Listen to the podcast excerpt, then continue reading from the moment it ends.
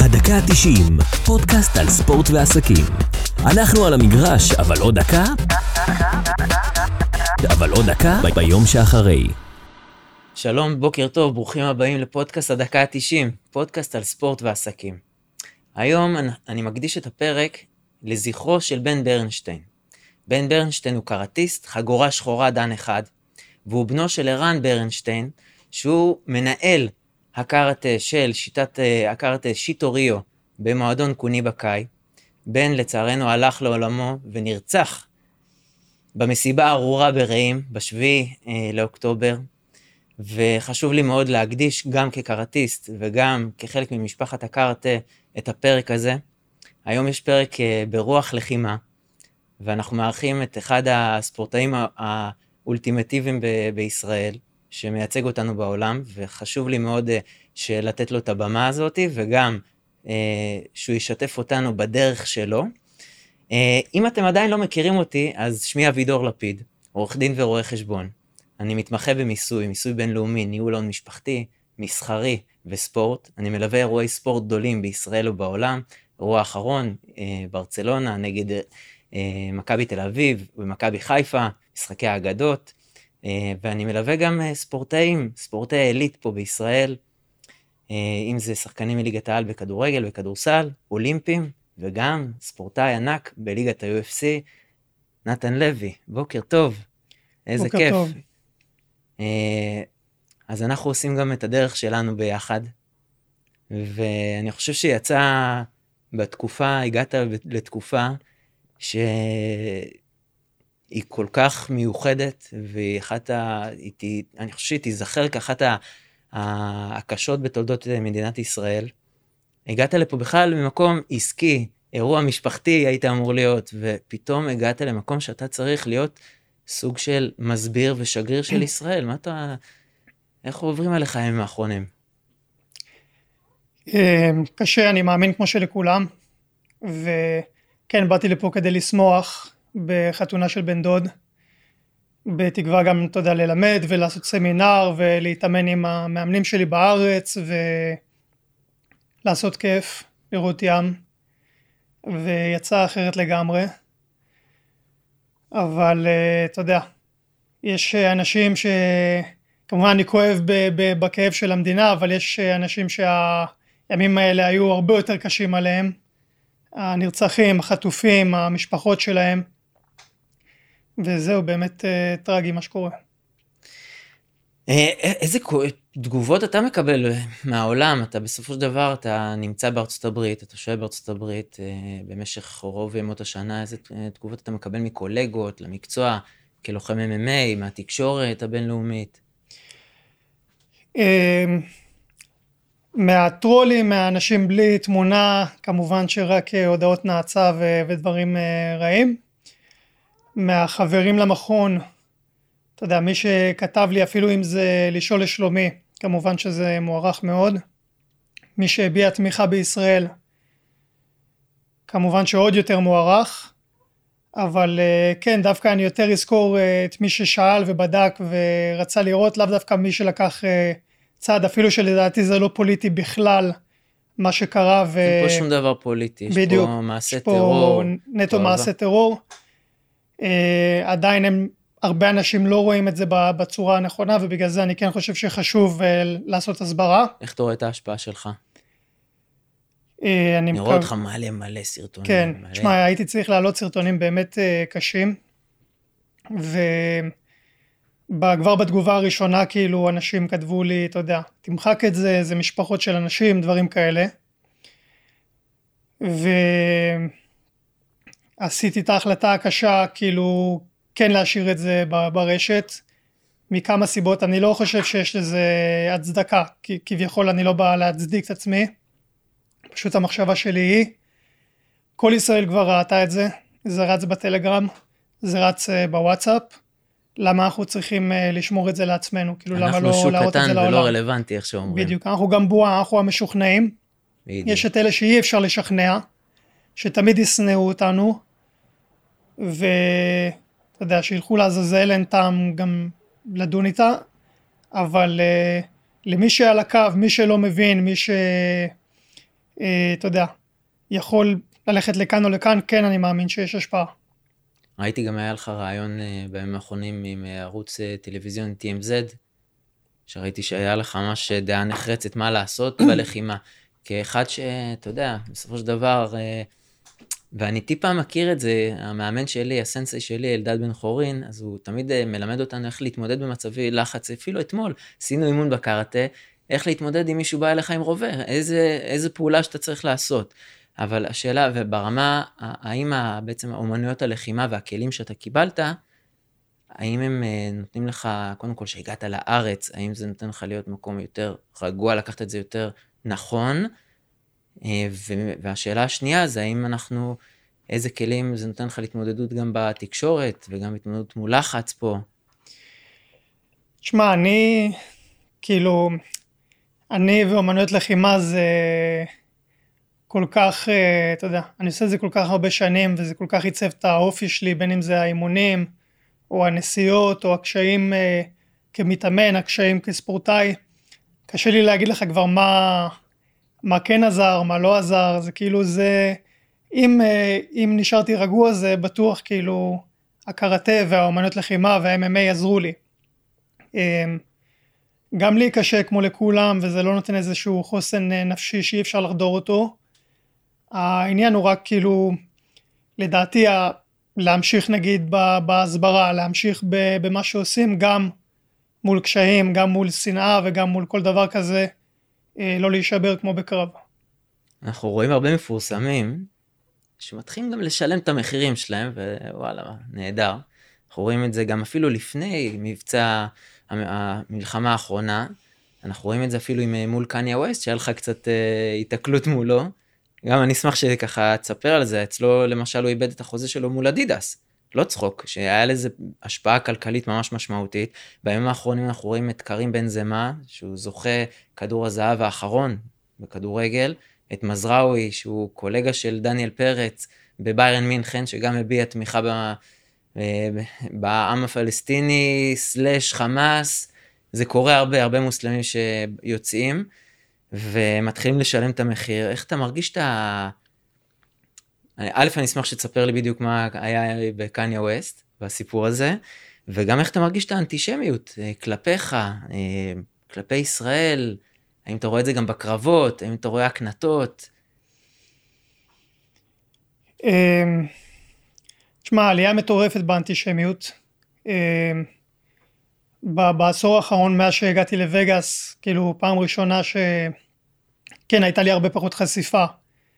אבל כל בן אדם שנחשפתי אליו ואמרתי לו שאני מישראל, וואו, אני אוהב את ישראל ואוהבים אתכם וכאלה.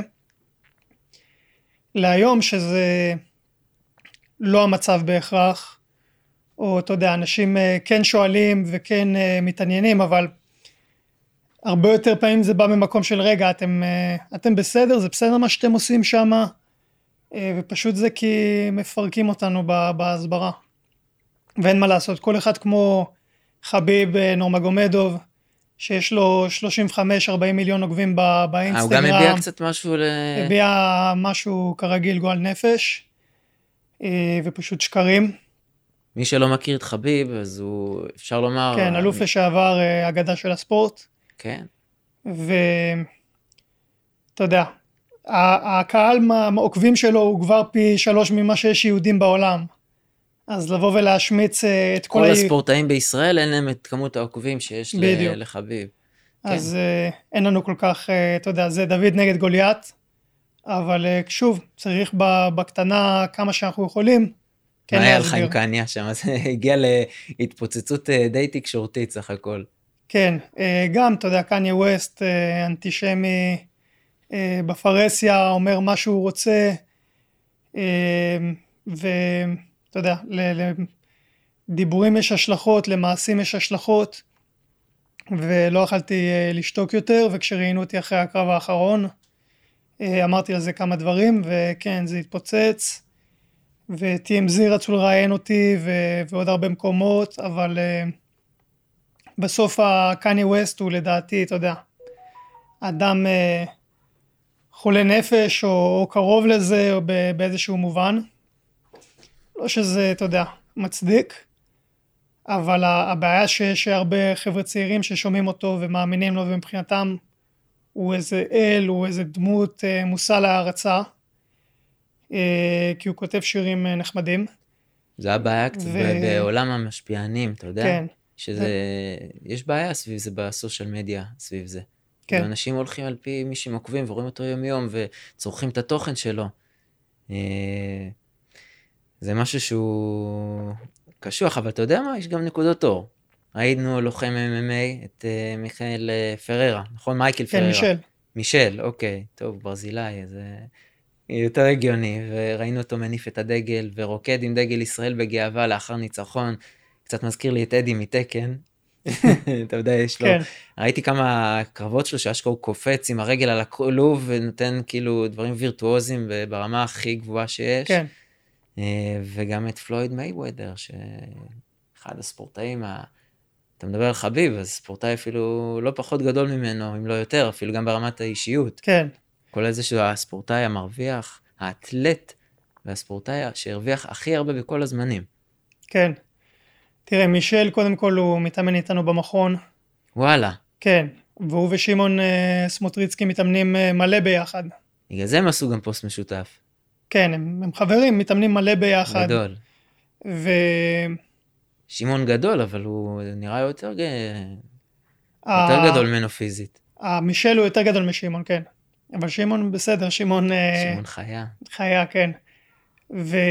אגב, רק נעשה איזה עצירה עם שמעון סמוטריצקי, אם אתם לא מכירים, גם לוחם MMA, מעין אח קטן של אה, נתן, והוא ואילי גם התארחו פה לפני שנה בפודקאסט, אז אתם מוזמנים אה, לשמוע גם את הפרק. אה, אז מה אתה אומר עליו, על פלויד? אמ, כל הכבוד להם, ומישל כאילו גם כמו הרבה ברזילאים הוא פרו ישראל, הוא אוהב יהודים, ואתה יודע, יש עליהם הרבה לחץ חיצוני לא לעשות את הדברים האלה, זה להפסיד. בטוח. ואגב, אתה יודע, זה קצת מראה, לדעתי, עזוב שזה לא בסדר, זה טעות טקטית לעשות כזה דבר, אבל אנשים עכשיו שולחים למישל הודעות ולאשתו הודעות, שהם הולכים לבוא אליהם הביתה, ולרצוח אותם, ולעשות להם כל מיני דברים. וכאילו, איך אתה חושב שאתה הצד הטוב אם אתה פשוט מאיים על אנשים ב- באינטרנט, ש... אתה יודע, שלא מסכימים איתך. אתה יודע, גם אה, פתאום עולה לי על העניין הזה שכאילו, מספיק שאתה פותח את הפה, גם אם זה לטובת ישראל, הרעת, כאילו ברגע שאתה פותח את הפה יש לזה כל כך הרבה השלכות, עכשיו תראה מה קורה עם, עם השחקני הכדורגל שלנו בישראל, הערבים ישראלים. מהמם. מספיק שהאישה אומרת משהו, אם זה היה עם דיה סבא, אם אתה מכיר את המקרה, שאשתו באה ואמרה שנער אה, פלסטיני שווה ערך לנער ישראלי, אבל כאילו, אני יכול להבין את זה, אבל אני יכול להגיד, אוקיי, זה הזמן להיות בשקט. זאת אומרת, אנשים נפגעו בצורה כזאת שאין דרך אחורה, לא אומרים את זה עכשיו בזמן הזה, ויותר מזה, אתה מייצג את נבחרת ישראל. כן, לא אומרים את זה. כאילו, עדיף להיות בשקט לפעמים כטקטיקה. זה הזמן לסתום לפעמים. כן, ואתה יודע, בגדול, לדעתי צריכים לקחת את הצד של, ה... של, המדינה, של המדינה שלך, אבל אם לא, או אם זה כבד עליך עכשיו לקחת צד בגלל שאתה לא רוצה את ההודעות האלה ואתה מעדיף להתרחק, מה אני אגיד? אז פשוט לסתום. עוד פעם, ספורטאים הם מודל לחיקוי. ואני בטוח שיש כאלה שגם רואים אותך כמודל לחיקוי. אם יש משהו חכם להגיד, אוקיי, אבל אם לא, לא יודע, זה לא התפקיד, גם אני אומר את זה לך, זה לא התפקיד שלך לעשות פוליטיקה. לתת הסברה זה משהו אחר לגמרי. ולהסביר את המצב. אבל פוליטיקה, אנחנו, לא יודע, בספורט זה, זה, ספורט ופוליטיקה זה לא הולך ביחד. זה בדרך כלל משחית אותו. אנחנו רואים גם מה קורה עכשיו, אה, אני מבחינתי, אני רואה את התוצאות גם של, אה, של מה שקורה מהמונדיאל של קטר. הרי קטר מממנת את חמאס מהמם. כבר שנים. איפה כן. ח'אלד משעל נמצא? בקטר, נכון? כן, יופי, אנחנו רואים את זה, הם קנו את המונדיאל. בסוף אנחנו, המונדיאל. יש פה, אתה רואה, יש פה גלגל. אתה רואה שהנה, בפרמייר ליג, שותקים, כי יש פה כסף קטרי, כסף סעודי. אתה, אתה רואה שפתאום שותקים. וופא שותקת. לא יודע, לי, לי כאילו זה, זה צורם, זה כואב. יש פה, היה עכשיו, אה, אני לא יודע אם שמעת, היה משחק אה, של אה, מוקדמות היורו, של בלגיה נגד שוודיה, ונרצחו שתי, לדעתי שתי אוהדות. ומיד וופא הוציאה הודעת גינוי על זה. 1,400 אזרחים ישראלים, תינוקות, מה, מה לא היה לנו פה מול, ש... כאילו, איפה אנחנו? אני רואה את זה, בד... כאילו, הכסף השחית את הכל בעניין הזה. אולי זה דרמטי מה שאני אומר, אבל יש פה משהו שמרגיש קצת ככה. אמ, כן, וגם, אתה יודע, בכלל, מי נותן למדינה כמו קטר לעשות אה, מונדיאל באמת? אה, תשמע, היה צריך להביא את זה, קודם כל, לתרבות הערבית, תרבות, אה, אגב, היא מדהימה, בסדר?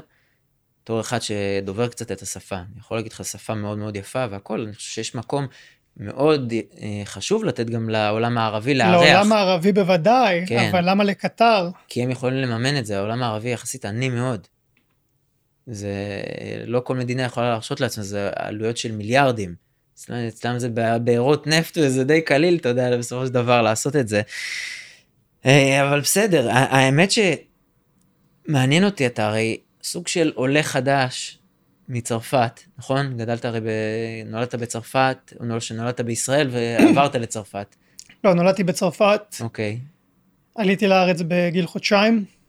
ואז חזרנו לגור בצרפת גיל 4 אה, עד 5, ומאז אה, הייתי בארץ. גם שמה, שהיית מגיע לביקורים, או כשהיית חי, איך המשפחה, היה גם אה, את האווירה הזאת, זאת אומרת, גדלת לתוך האנטישמיות הזאת, זאת אומרת, זה, זה, זה עוזר לך בהבנה של מהי אנטישמיות, כי אני רואה אותך, כן. נלח... תקש... זה... תקשיבו, אשכרה, אני רואה את נתן נלחם ביום, ב, ב, בזיכרון של ימי השואה, בקרבות, ברעיונות, אתה תמיד מציין את זה, אני, כל כך חשוב לי ל... אה, שאנשים ידעו איך אתה נלחם ועושה את ההסברה הזאת ותמיד שמה. אה, ולא כולם מוכנים לשים את עצמם ולשלם את המחירים, יש פה הרבה מחירים שאתה משלם סביב זה, אבל זה כבר משהו שהוא מילדות שאתה מתמודד איתו, שאתה מכיר את זה? תראה, בישראל לא יודעים מה זה אנטישמיות. למה אני אומר את זה? אוקיי. Okay. אה, יש אנטישמיות כמובן במחבלים ודברים כאלה, אבל כשאתה ילד ואתה גדל, דעתי האישית מהחוויה שלי לא מדובר יותר מדי על אנטישמיות, מדובר יש uh, מחבלים, יש כאלה, יש זה, אף אחד לא עובר בריונות בבית ספר כי הוא יהודי. That's true. Okay, אוקיי, אולי, אני לא יודע, אולי בערים מעורבות, אולי קור, קורים מקרים, אני בטוח, אבל בדרך כלל בישראל זה מדינת היהודים, צוחקים עליך, עושים לך בריונות מסיבות אחרות. לגמרי. בצרפת, כל פעם שהייתי נוסע לבקר, שזה היה כמה פעמים בשנה, פעמיים לפחות, אז הייתי מבין מה הבני דודים שלי היהודים בצרפת חווים. Okay. אוקיי. ומי לוקח להם את הכיפה, ומי גונב להם את האופניים אה, בדרך הביתה מהבית ספר, ומי הרביץ להם או משהו כזה. וזה כמובן היה מאנטישמיות. ואתה יודע, הייתי שואל אותם מי עשה את זה, היינו מוצאים אותו, והייתי עוזר להם לפתור את זה. אני רוצה לחזור איתך קצת לעולם ה-MMA, האמת שהולך להיות פה קרב מאוד מאוד גדול, בעוד יומיים לדעתי, יש את, אה, את איסלאם צ'מאייב, שהוא גם היה לך איתו... הרבבת, חמזת. חמזת או איסלאם? לא, איתו, צ'מאייב נגד אה, וולקנוב, בקרב... צ'מאייב זה חמזת, זה הכבד יותר. זה הכבד יותר? כן, שנלחם עם אוסמן. אוקיי, אוקיי, אז עשיתי פה איזה סלט. עשית פה סלט, אפשר להבין אותך. אני קצת, אה, אוקיי, אני לא רוצה לצאת גזעני, אבל זה פשוט, אה, אוקיי, בסדר, אבל אה, קרב מאוד גדול ש... שעכשיו על אליפות, לא? כן. מה, מי אתה צופה ככה ש... שייקח?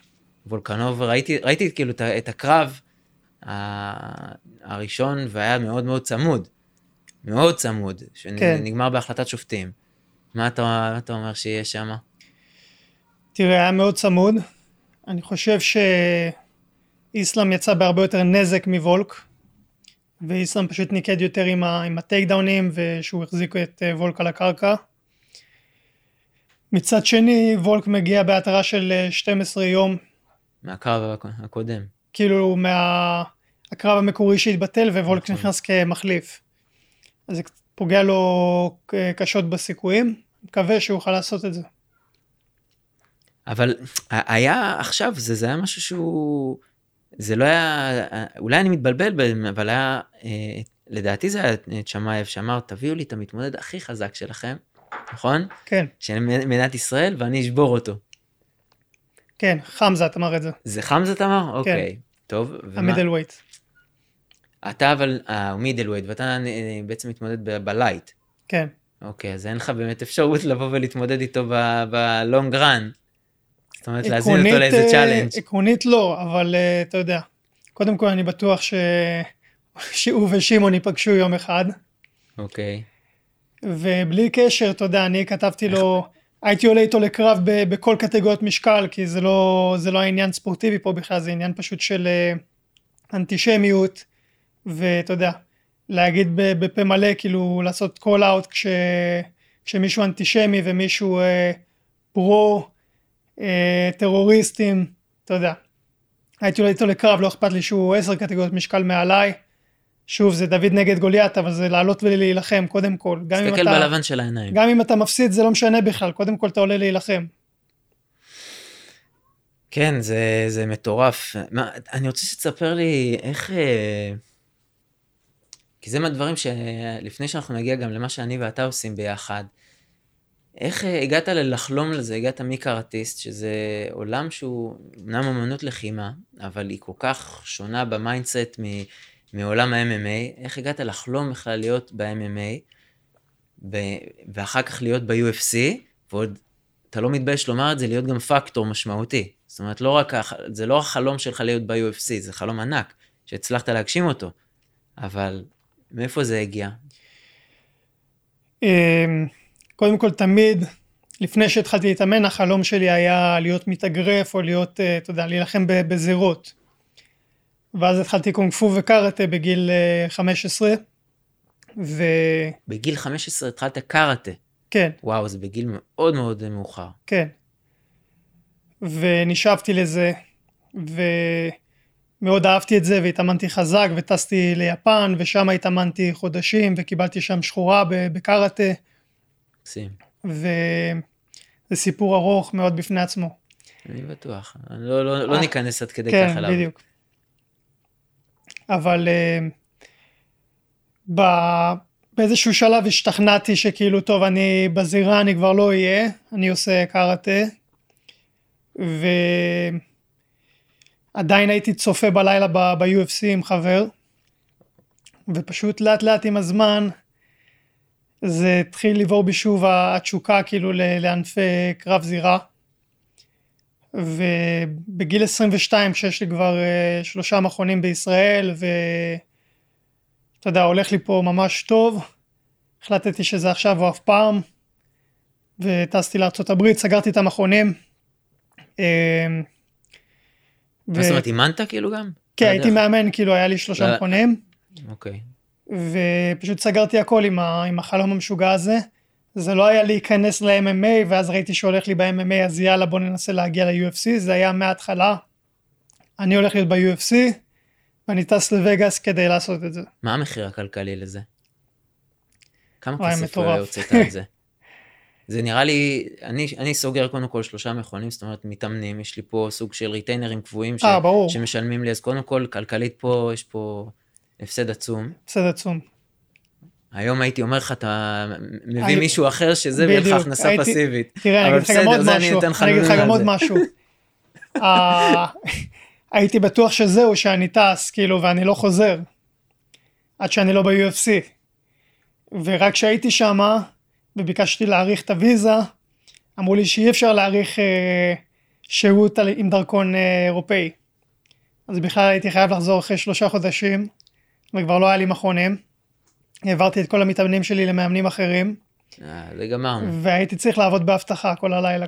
יואו. אשכרה בהבטחה, זאת אומרת, וזה להרוויח 8,000, 10,000 שקל בחודש בלחץ. איזה שמונת אלפים? אה, אולי, אני חי בסרט. אולי ארבעת אלפים, אולי. אולי 4,000 לחודש. גם לא. יאללה. ואיך, זאת אומרת, אוקיי, עכשיו בואו ניקח מת, אה, לוחם, תחילת Mm. דרכו.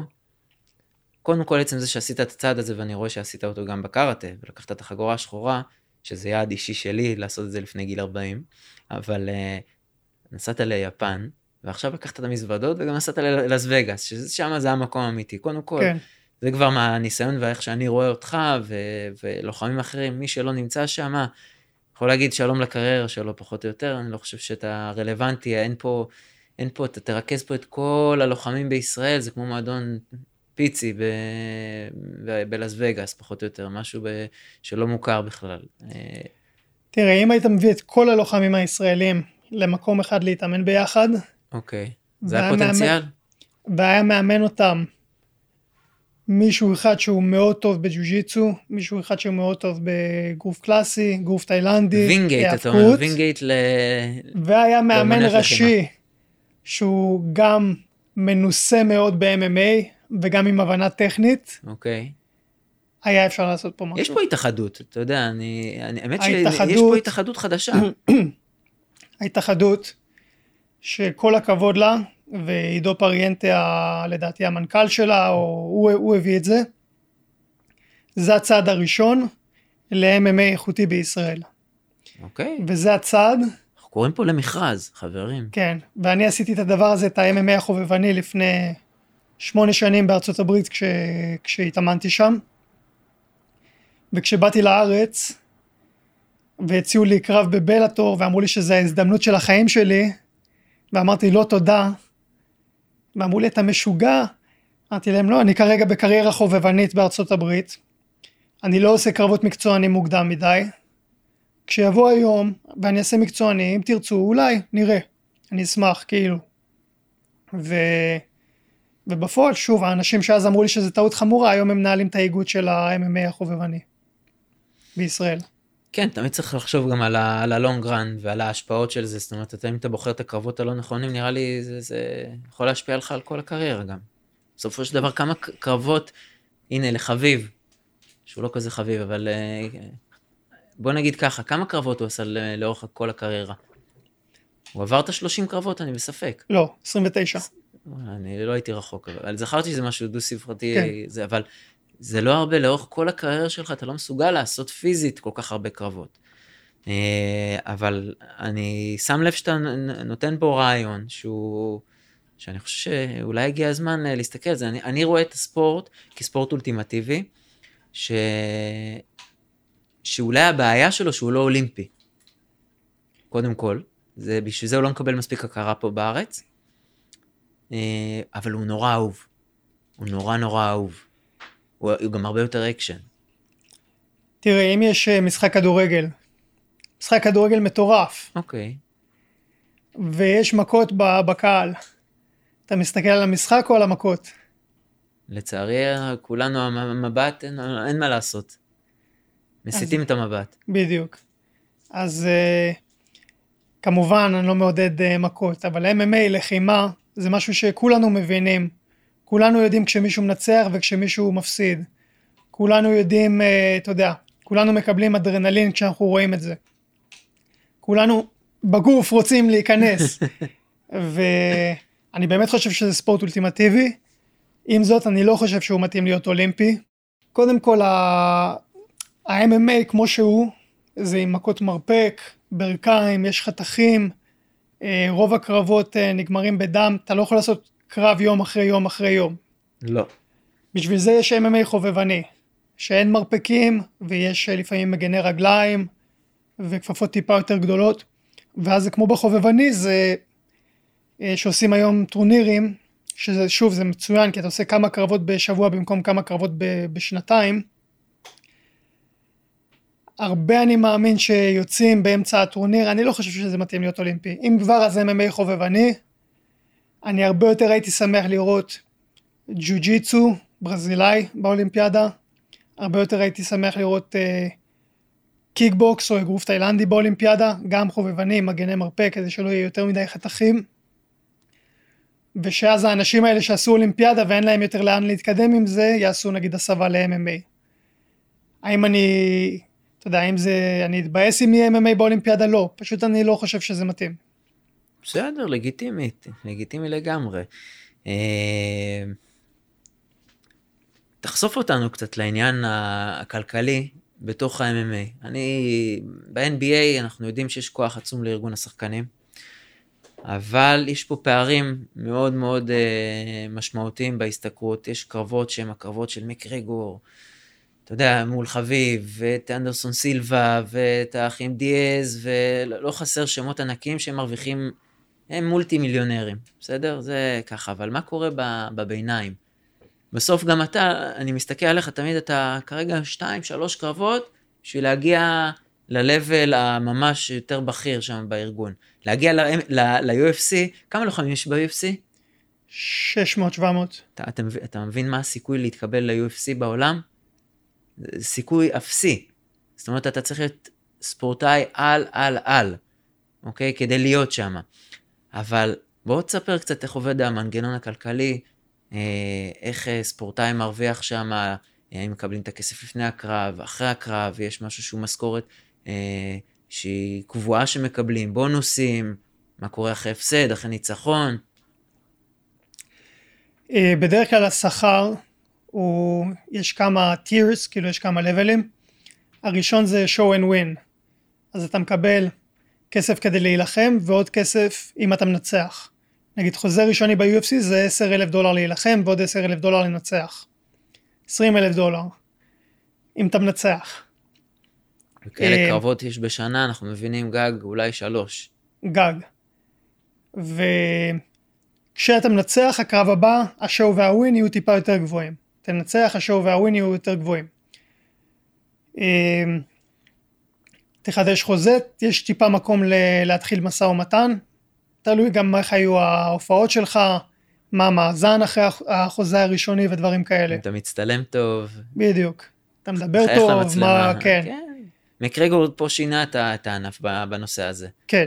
מענף מלחמתי לשואו ביזנס לחלוטין. שמע, היה את השואו גם לפני, אבל מקרגור לא, לא, הביא לא את זה ל-level חדש לגמרי, כן. כן. אף אחד לא מתקרב אליו ברמת השואו, עובדה שהוא גם יצר את השואו מול פלויד מייוודר, כן. שזה יצר, כאילו זה יצא בכלל לעולמות האגרוף בכלל. כן. אה, אחרי זה, שוב, כשאתה מגיע כבר ל-level שאתה מרוויח כאילו הרבה כסף, או מה זה הרבה? שאתה נגיד, אין כבר לדעתי כזה דבר של להרוויח 150 אלף to show ועוד 150 אלף to win. באיזשהו שלב אתה פשוט עובר לפלט, כאילו 200 אלף לקרב, 250 אלף לקרב, לא משנה אם אתה מנצח או מפסיד. ואם אתה נהיה אלוף, יש pay-per-view points. שאז מכל קנייה של האירועים הממוספרים שלוקחים עליהם בארצות הברית 80 דולר אה, עלות צפייה. אוקיי. Okay. אז האלוף מקבל כמה דולרים על כל קנייה. או, יחס ואז... לא, אתה אומר דולרים בודדים? כן, שזה גם מאוד נמוך, אבל אם קונים, 2 אה, מיליון איש קונים את ה pay-per-view, ואתה מקבל, אה, סתם אני זורק 3 דולר פר קנייה. אתה מדבר על כאילו על ה-UFC Pass? לא, לא על ה Fight Pass, על ה pay-per-view, על ה... אוקיי. שאתה משלם ממש על אירוע ספציפי. אה, אין את זה אוקיי. בישראל, כי אנחנו מקבלים הכל בספורט 5. אנחנו לא מקבלים את הכל בספורט 5, ממש לא. בתשלום של 30 אה, שקל בחודש, משהו כזה. לא, בספורט לייב, אבל אין פה... 5 לייב פלוס, עם אה, קורפל. כן, הלוואי, אבל כאילו, גם כיף לשמוע את, אותו, אבל העניין שלא לא רואים חשיפה. קרב שלך, אתה יודע, אני... לא, קרב שלי לא משדרים, לא, כי זה ה prelims. אתה מבין איך, איך זה... בסדר, אבל אתה... אתה לא, מחפש... אני לא מצדיק את זה, אני חושב שזה פתטי, כן? עד שיש לנו לוחם ב-UFC, וואלה, אני קורא לספורט 1, ספורט 2 לאתגר את uh, ספורט 5, מה קורה פה? ואני אוהב את ספורט 5, אבל מה... Uh, אני חושב שזה, סליחה, אני די אגיד את זה בבוטות, עדיף שאתה לא תגיד את זה, שאני אגיד את זה, שזה בושה, שיש לנו ספורטאי שב-level הזה, שיהיה בתוך ה-UFC, שלא זרקו אותו מ-UFC, כבר ניצח קרבות, הוא צריך להיות משודר, זה אמור להיות סוג של גאווה, אתם תמיד, תמיד אנחנו מתהדר, אתה יודע, יש מדליה, זה, אנשים מחבקים, זו הזדמנות גם אה, להראות ספורט שהוא לדעתי סופר מעניין. אני יכול להגיד לך שכל פעם שהעליתי תכנים שקשורים ל-UFC, אצלי אפילו, mm-hmm. אני מקבל engagement שהוא מטורף לחלוטין. אנשים, אנשים אוהבים את זה בארץ, זאת אומרת, אה, פשוט צריך... אה, לתת את זה יותר, יש אנשים שצמאים לזה, יהיה לזה רייטינג בסוף גם. אני בטוח, אני חושב שזה ספורט שיכול לתפוס uh, בטירוף בישראל. אבל בוא נתחיל מלשדר את הקרבות של הלוחמים הישראלים. אני יודע, כאילו זהו. שאנשים טיפה נגיד ייכנסו לראות. מה, קונטנדר, הייתי מת לראות, אה, אתה יודע. בדיוק, אנשים, המון אנשים נחשפים לספורט הזה, כי יש מישהו מהמדינה שלהם שנלחם. בדיוק. ובישראל לא משדרים את הקרבות. את הקרב של אה, ינאל שידרו, אתה יודע, איזה שלוש שעות אחרי האירוע כשכולם כבר יודעים את התוצאה. כן, מה זה מעניין? אה, אני אראה את התקציר כבר. כן, בדיוק, כאילו... אה, זהו, חבל. אתה בקשר עם ינאל? שלא כל כך. אה, ב- באינסטגרם, בחיים לא פגשתי אותו, אבל אתה יודע, בהצלחה לפני קרבות כאלה. אתם על אותו משקל? כן. או, מה, מה קורה אם אתם נלחמים אחד נגד השני? תראה, עלול לקרות. אני עלול מעדיף לקרות. אה, להילחם נגד אמריקאי, אבל אה, עלול לקרות.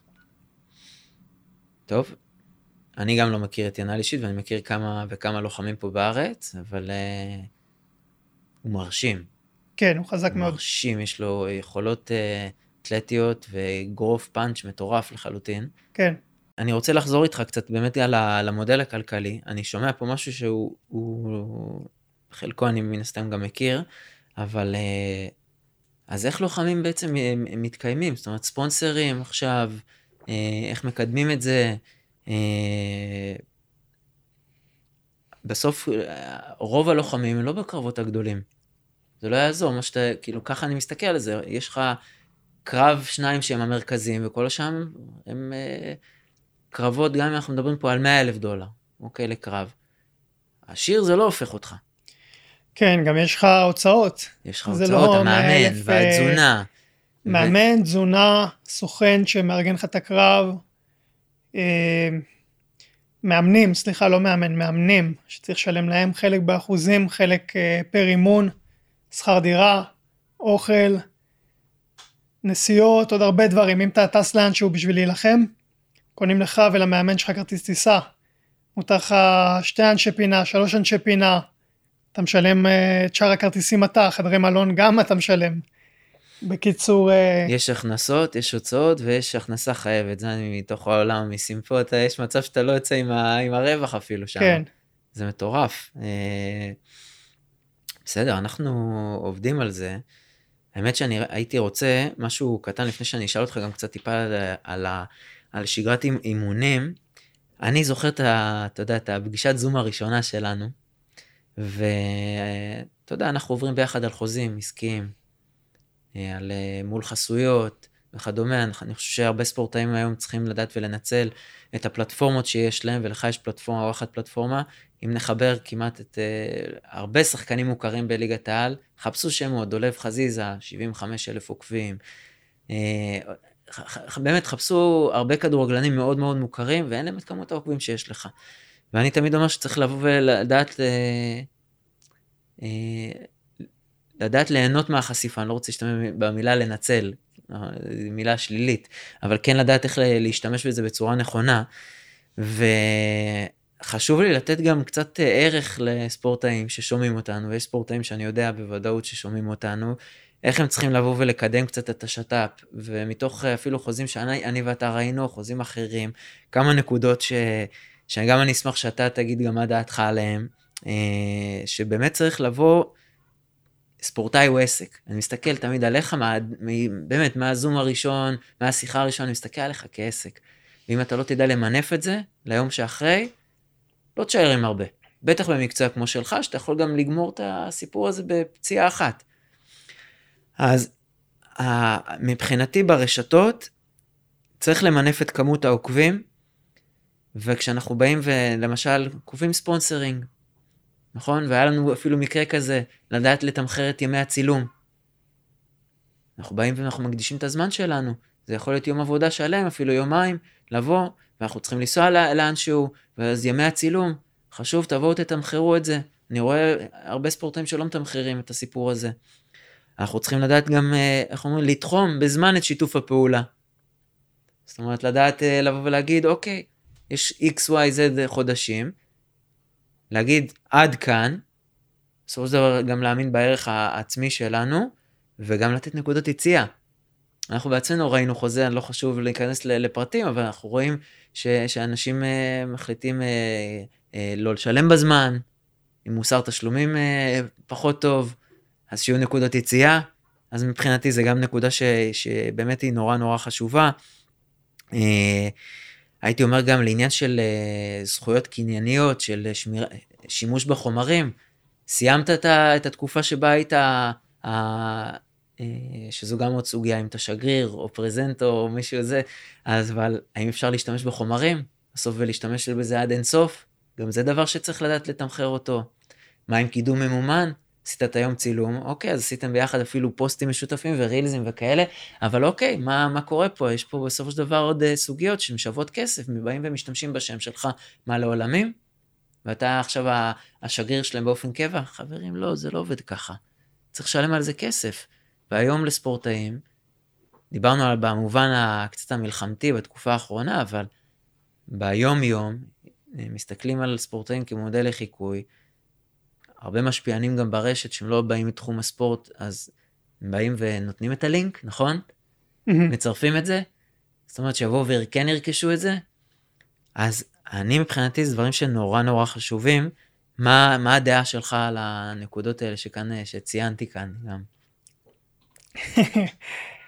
קודם כל, אתה צודק במאה אחוז, כן. heavy stuff, אה, אבל חשוב. חשוב, כן, גם, אה, אתה יודע, אפילו רק מהקצת שעברנו על אה, חוזים ביחד ונתת לי בראש, ומאז גם כששולחים לי חוזה ואני עובר עליו, אני כבר רואה הרבה הרבה הרבה יותר חורים מכשדיברנו ל, לראשונה. אין ספק שחשוב מאוד להשתמש בעורך דין, רואה חשבון, אה, ולא לא לעשות טעויות. זה, כולם עושים טעויות, כן? אבל אה, ללמוד מהם, להשתפר, וכן, כל הדברים שאמרת, אם אפשר לא לעשות את הטעויות האלה בהתחלה, בכלל אה, טוב. ואיך אתה רואה את עצמך כאילו בא ו... אולי מה השלב הבא, הדבר החדש שיכול להיות ש... שאולי לא חשבנו עליו, שאפשר לבוא ולמנף את העסק הזה שקוראים נתן, נתן לוי? אה, מעבר לניצחונות ש... שיהיו בזירה, שבטוח ימנפו את זה. וגם עוד, עוד שנייה נדבר על זה קצת, על, ה... על השנה האחרונה שהייתה בקשר לככה, ואיך אתה רואה אולי דברים משהו חדשים? מבחינת אה, קידום ש... עצמי כאילו? כן. גם, אתה יודע, אם זה הסרטון יוטיוב שעשיתי לא מזמן, שאנטישמי בא, בא למכון ו, וקרא עליי תיגר. אוקיי. Okay. זה נתן המון חשיפה. אה, בכללי להיות פעיל ברשת, אני חושב שזה מצוין. קורסים דיגיטליים שאתה, שאתה בעצם גם שותף פעולה איתם. אה, כן, גם את זה. בכללי כל ה-educational content, כאילו שהתחלתי לא, לא מזמן, אני מתכנן להעלות את זה. אה, בין אם זה דברים שהם בחינם או דברים שהם אולי יהיו בתשלום אה, וזהו. ואני פתוח לרעיונות, יש לך משהו? אני אישית חושב ש...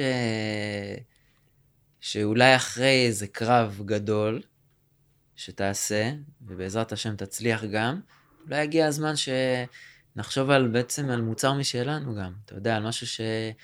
שאתה תפיק אותו, ושהקורסים הדיגיטליים האלה, וזה משהו שעלה לי מהחוזה האחרון, וקצת כאילו אמר לי, למה שנתן יש לו את הקהל שלו, למה שהוא לא יכול לתת את הערך הזה בעצמו ולצלם את זה בעצמו, יש לך את כל הציוד, אתה יכול לעשות את זה לבד. סתם רעיון שאני זורק. אמת, אבל... כן, לא חשבתי על זה. אמ, סורים, אני שם אותך בפינה כן. כזו זה, אבל... אני תמיד חושב על דברים ומחכה שהכל יהיה מושלם כדי לעשות את זה, שזה זה כבר אני יכול גדולה, להגיד לך טעות, כן. טעות גדולה. אין דבר כזה מושלם בחיים. כן. אני מסכים איתך. גם לי הייתה, אתה, אתה יודע, את הסוג של מחלה הזאת, בטח שעוד שעבדתי כן. במשרדים גדולים, אז אתה יודע, אתה חייב להוציא לבוס שלך שיהיה באמת לפחות 95, שייצא הכי מהודק, מיושר לשני הצדדים, בלי טעויות, בלי זה, שיהיה הכי הכי ברור, אבל אין דבר, צריך לדעת לשחרר. גם ללקוחות צריך לדעת לשחרר, אסור אה, אה, לבוא ו- ולחכות עם זה, כי אחרת זה לא יקרה, כאילו בסוף, ובטח ברשת, בסוף אתה עושה עבודה מדהימה שם. אה, איך אבל, אני אקח אותך לנושא קצת אה, אחר לחלוטין, מה שגרת ה... אתה יודע, בוא נלך קודם כל על, השנה האחרונה.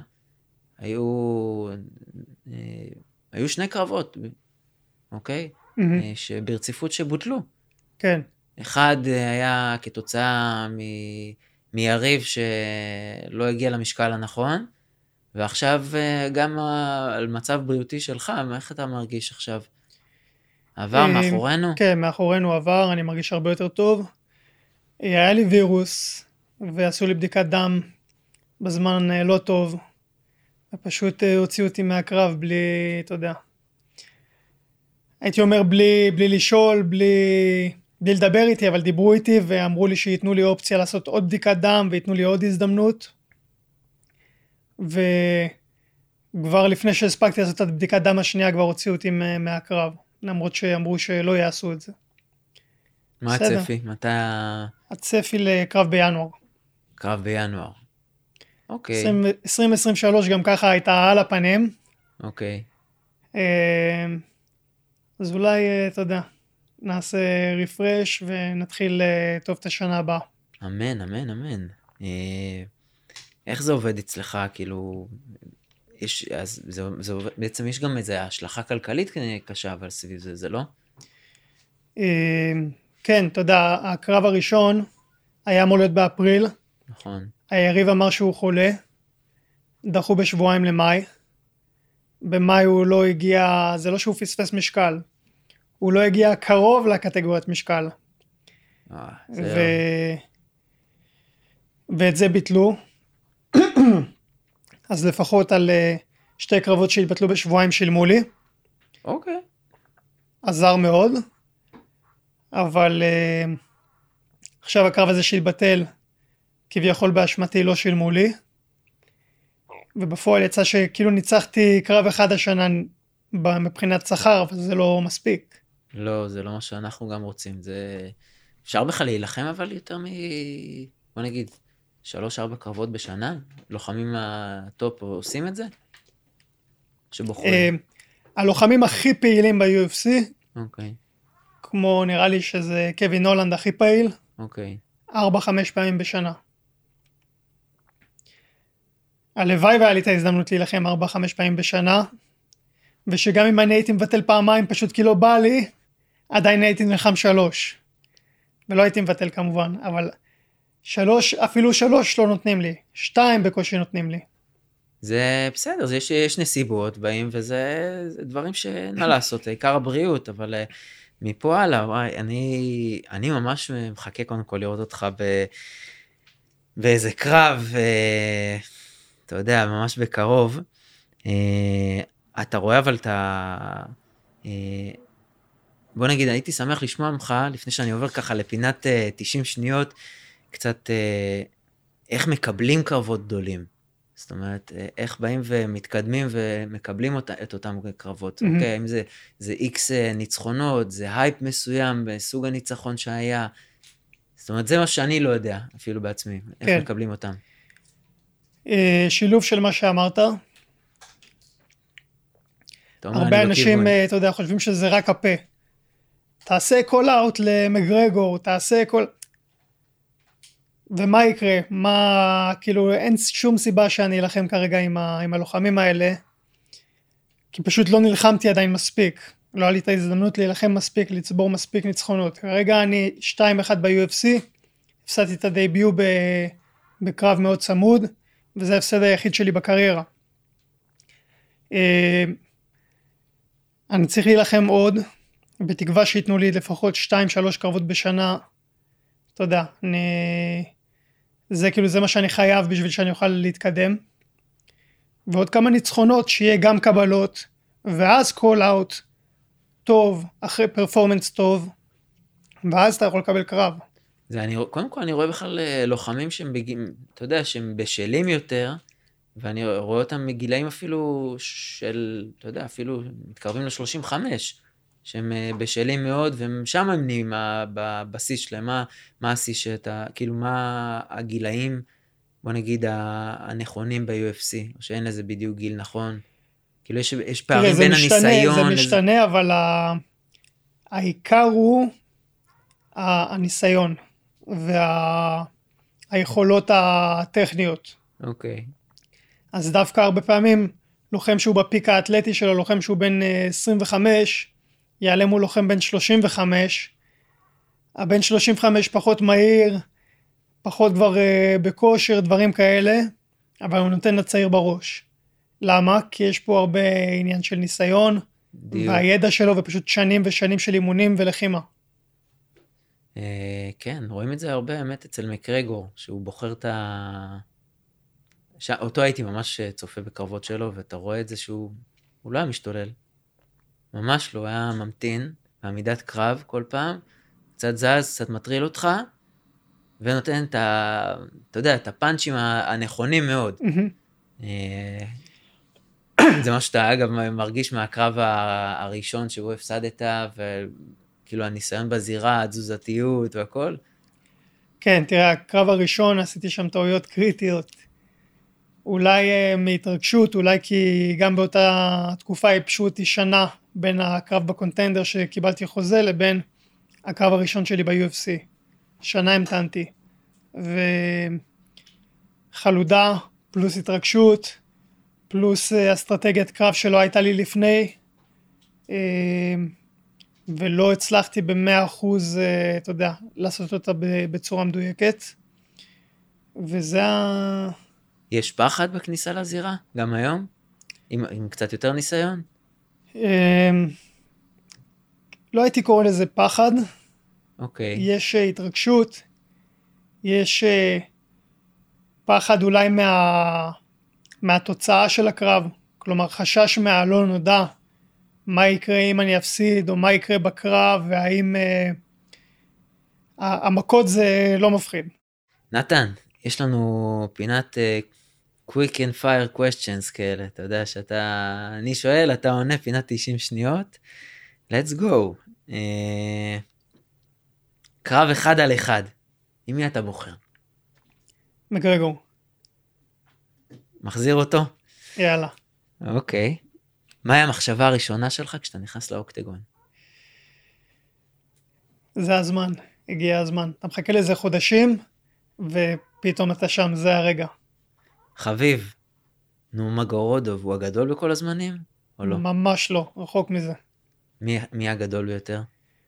ג'ון ג'ונס, ואפשר להגיד גם ג'ורג' סן פייר. ג'ון ג'ונס בגדול יותר טוב, אבל הוא גם נתפס על אה, חומרים אסורים. אז כבר זה אאוט מבחינתי. כנ"ל. קונור, מה הוא בשבילך אם כבר אתה כבר ציינת? אה, לוחם מאוד גדול, וגם דוגמה ל...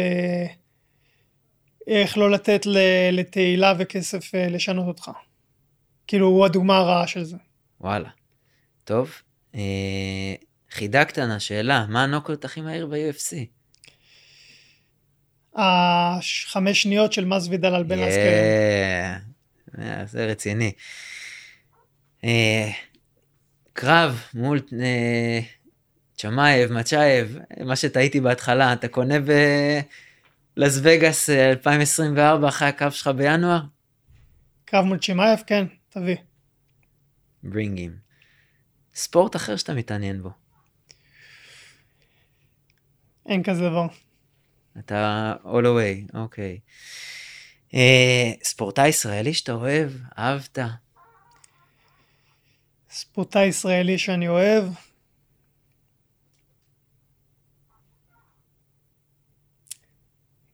שמעון סמוטריצקי ואילי ברזילי. טוב, אתה משאיר במשפחה את זה.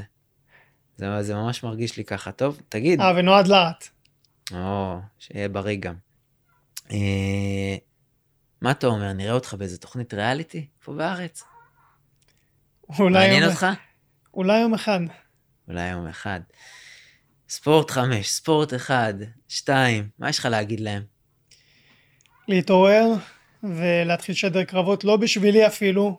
יש חבר'ה צעירים, יש אה, עוד לוחם ישראלי ב-UFC, יגיעו עוד הרבה לוחמים ישראלים ב-UFC.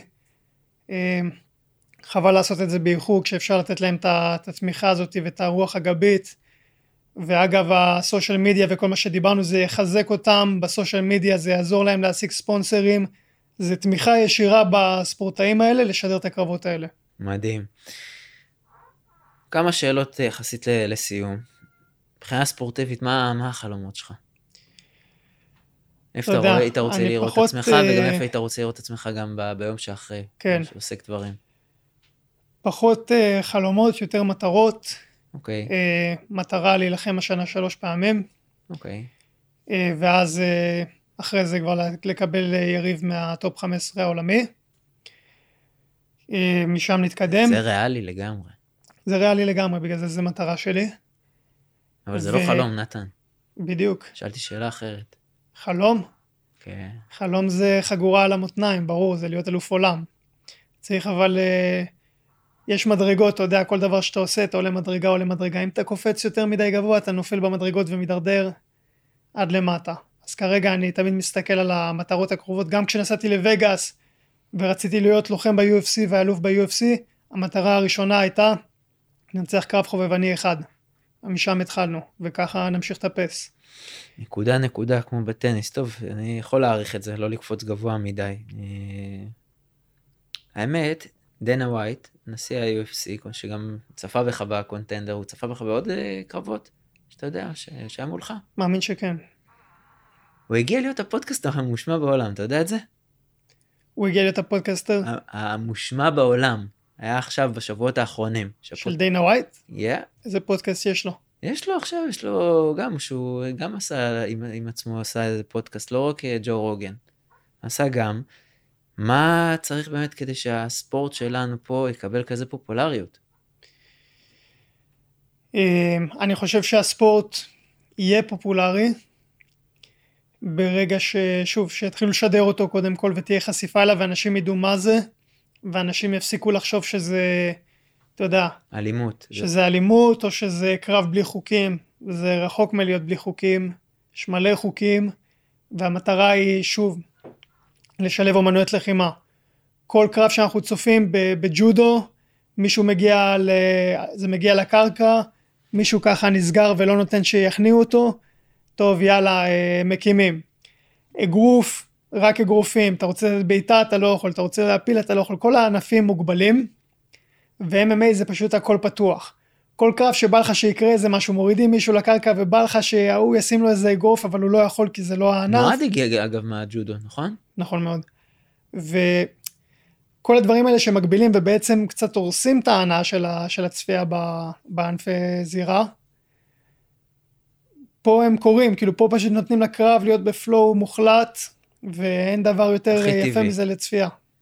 אני, אני איתך, אני ממש אוהב את זה. אה, פינה נוספת שאני תמיד אה, שואל אה, ספורטאים, בדרך כלל אני גם עם מילן, אה, ואני רוצה שלושה טיפים, אוקיי? של... לאנשים ששומעים אותנו, לספורטאים והכול.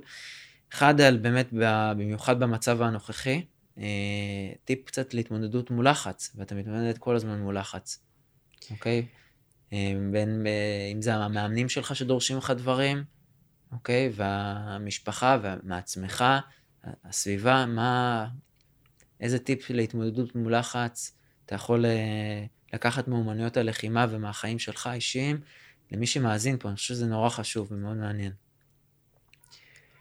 אמ, זה אחד מתוך לדעתי, שלוש. כן, לדעתי פשוט לנשום, נשימות עמוקות, לאט, לדבר לעצמך, להגיד לעצמך או לעצמך, אני בסדר, הכל טוב, אני בטוח. אמ, אני חושב שזה טריק אה, פשוט, אבל שעוזר אה, עוזר באמת.